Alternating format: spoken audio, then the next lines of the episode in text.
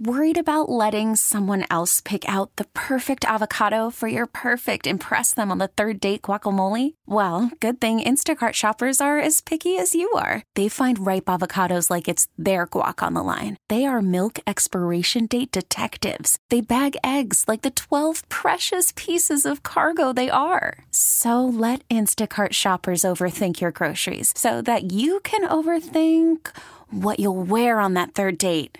Download the Instacart app to get free delivery on your first three orders while supplies last. Minimum $10 per order, additional term supply. Baseball is in full swing. NBA playoffs are heating up, and your NFL team is gearing up for training camp. Listen to the latest on the teams you love here on the Odyssey app. The biggest sports radio stations in the country, providing unrivaled local coverage of their teams, all in one place. Exclusive interviews with players, coaches, and team executives, streaming live and always available on demand. Stay in the know with your favorite teams right here on the Odyssey app. 2 2 delivery is hit hard down the left field line. Towards the line. Get up. It's a big fly. First major league home run for Jordan Walker. And the Cardinals get on the board. KMOX Sports from the new bold BMW Toyota Sports Desk. That was Jordan Walker's first homer in the Bigs last year. We're trying to get the vibes going as spring training is underway. We're going to be joined here by Tom Ackerman doing our spring training report, which is sponsored by Norm's Bargain Barn and Wilkie Window and Door, and by St. Louis Composting, growing gardens and making memories. Good morning, Tom.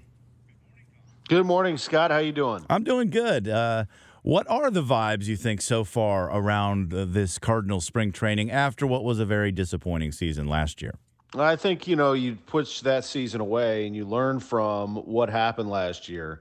Two things happened. One, the starting pitching didn't go deep enough into games. It was not a good rotation and it affected everything the bullpen, the defense, the offense, even because the offense is trying to score enough runs, trying to plan on how they're going to get seven or eight runs to make up for a pitching staff that's not going deep enough and is giving up too much.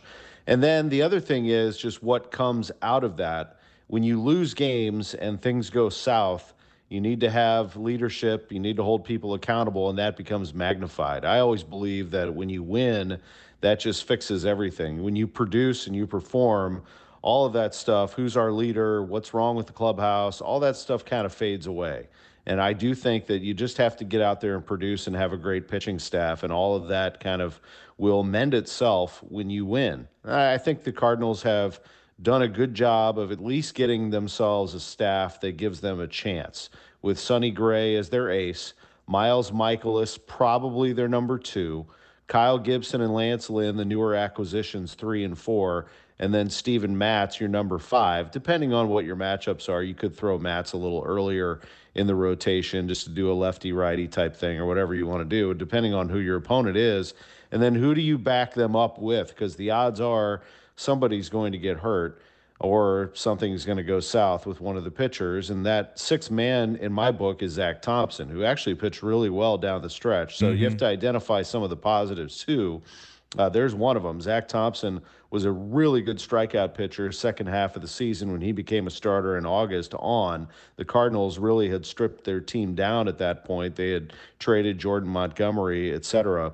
Uh, that brings you back to Jordan Montgomery. He is still a free agent. I know some Cardinals fans continue to ask me whether the team will pursue him. I seriously, seriously doubt it. I mean, he's a Scott Boras client. It's not a secret that Boras typically runs things down to the last minute and they're still seeking a long term deal for Montgomery, and the Cardinals aren't going to go for that. They have a five man rotation.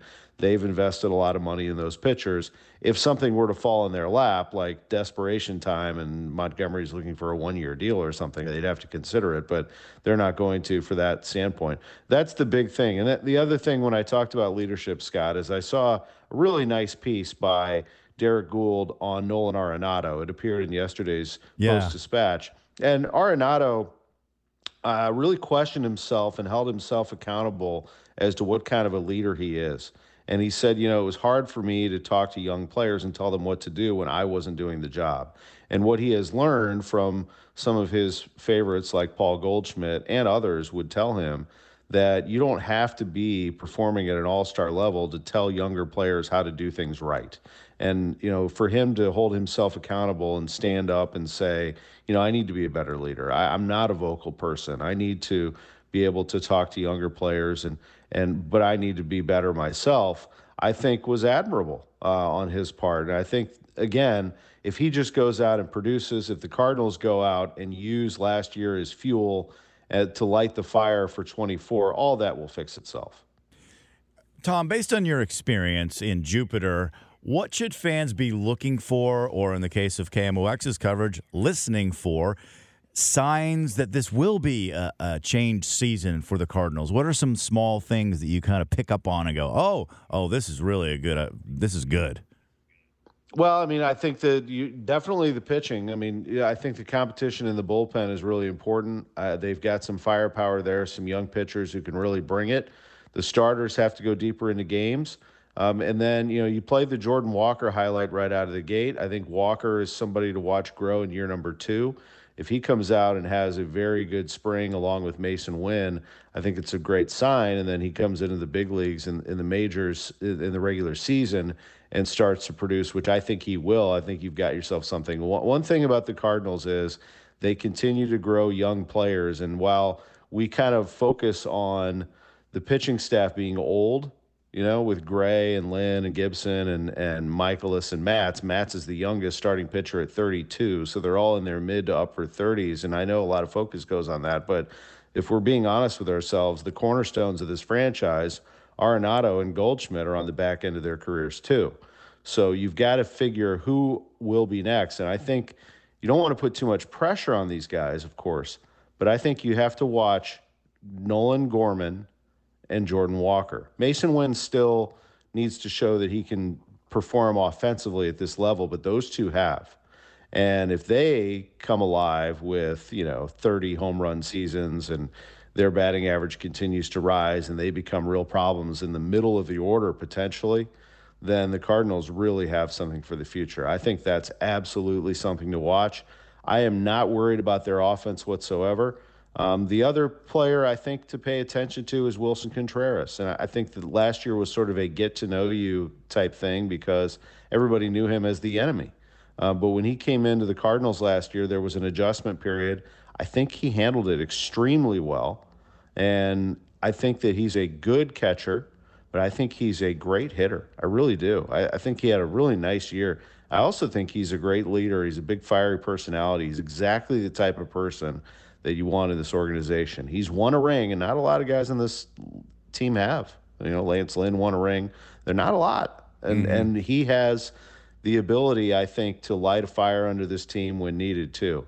So I think Willson Contreras, I look for him to have a big year, both offensively, defensively, but also as becoming sort of the heart and soul of this team, along with some of the others. Well, in the coming week, on Tuesday and then on Saturday, we're going to have soccer back in town. We've got the CONCACAF Cup on Tuesday, and then uh, the first regular season game at City Park on Saturday. After last year's amazing season, where are you setting your expectations for 2024 City SC?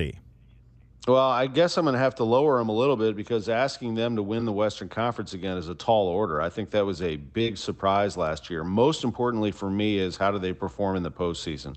So I'd love to see them do well in the regular season again, but I think this is all about building for the latter part of the year. And how do they look in October, November, and hopefully December playing in the MLS Cup? That's what you focus on. I think they have one of the best in the business in Roman Bürki.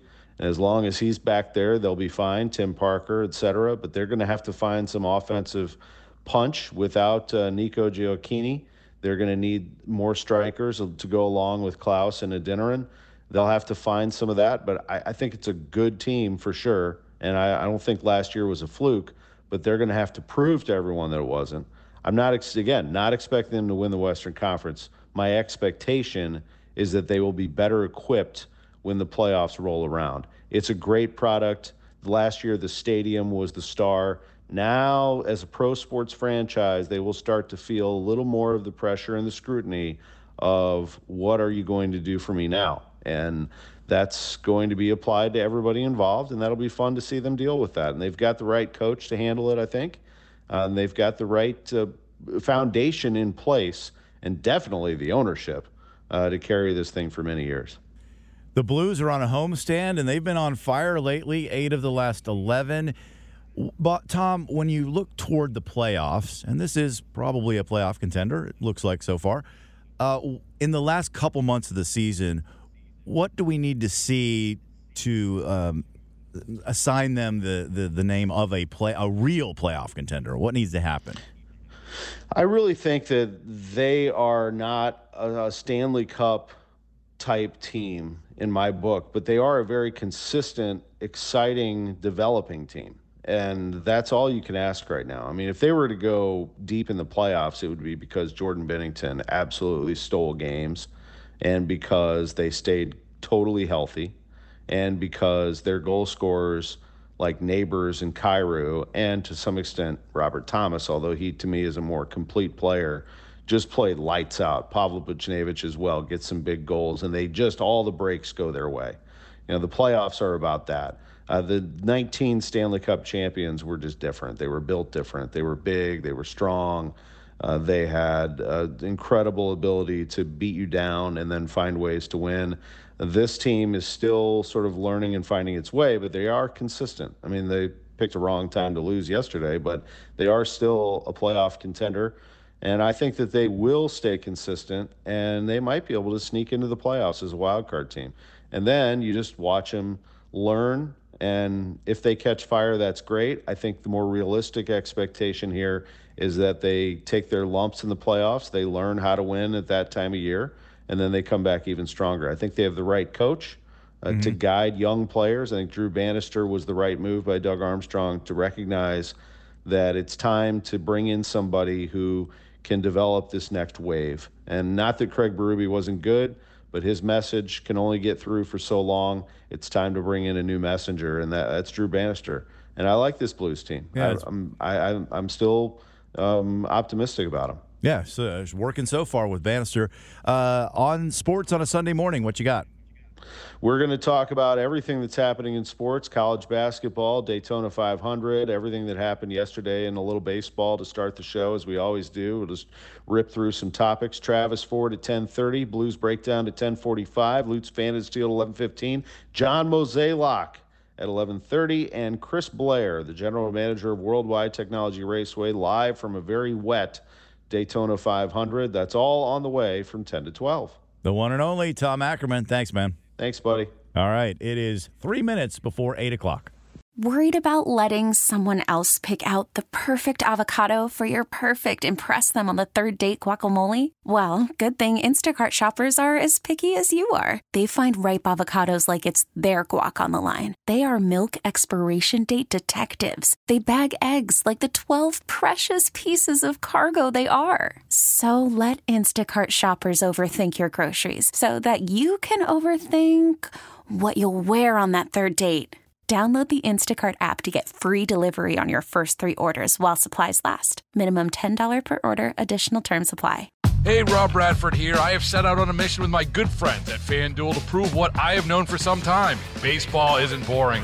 Now I have a daily podcast to prove it with some of the most notable people in the baseball world screaming baseball isn't boring from the mountaintops or at least agreeing to come on our show. Players, managers, GMs, and yes, even the commissioner of baseball, Rob Manfred. It has been a constant wave of baseball's most powerful voices. So join the revolution. Subscribe and soak in Baseball Isn't Boring. Listen on your Odyssey app or wherever you get your podcast. You'll be glad you did.